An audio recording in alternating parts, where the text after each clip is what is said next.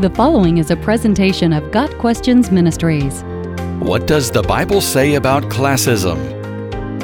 Classism is prejudice toward or against groups of people based on social class. Classism includes bias based on racial, economic, educational, or ethnic standards. In countries such as India, classism is such an integral part of the culture that people rarely question it.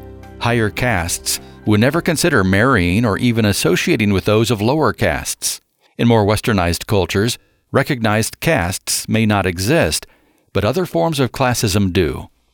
Classism is nothing new. People have found ways to divide themselves, honor some, and dishonor others since time began. By the time Jesus was born, classism was firmly entrenched in Jewish society.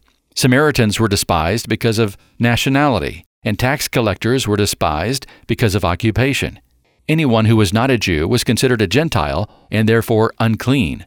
The invading Romans dominated the legal system, and the Pharisees and religious leaders dominated all things spiritual. Everyone else was second class and expected to pay proper homage to their superiors. Classism ruled, and the scribes and Pharisees wanted to keep it that way. Jesus' arrival in the world exploded the social hierarchy of the day. Although rightfully a king, Jesus bypassed Herod's palace and chose to be born into a working class family. He sent the first birth announcements to a group of shepherds, an even lower rung on the social ladder.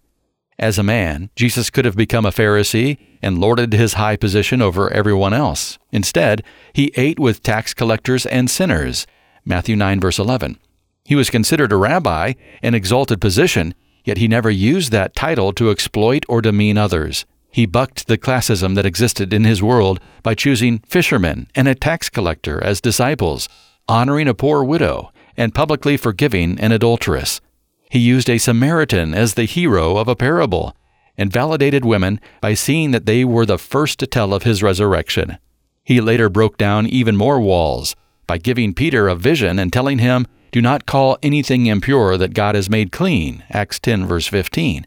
By this, Peter knew that Jesus was offering eternal life to Gentiles as well as Jews. Christianity is the great equalizer in that it destroys self righteous classism. The Bible explicitly forbids classism in the church. According to the Bible, all people are sinners and equally undeserving of forgiveness. We must all stand before God one day, and there will be no favoritism then. When Jesus took on the sins of the world, his sacrifice was extended to everyone who believes. Paul says, So in Christ you are all children of God through faith. For all of you who were baptized into Christ have clothed yourselves with Christ. There is neither Jew nor Gentile, neither slave nor free, nor is there male and female, for you are all one in Christ Jesus. If you belong to Christ, then you are heirs according to the promise. Galatians 3, verses 26 through 29. It's often said that the ground is level at the foot of the cross, and it's true. Jesus' sacrifice on behalf of sinners brings to naught all worldly notions of class, caste, and social standing. The aristocrat and the pauper are both equally in need of the Savior, equally saved by grace through faith, and equally granted an eternal inheritance in Christ. According to Scripture, there are only two classes of people those who are perishing and those who are being saved. But there's no pride or prejudice involved.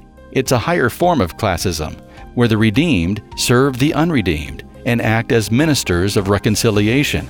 Christians do not lord their position in Christ over those still lost in sin. Rather, they become all things to all people. 2 Corinthians 9, verse 22, to reach as many as possible with the good news. Got Questions Ministry seeks to glorify the Lord Jesus Christ by providing biblical answers to today's questions. Online at GotQuestions.org.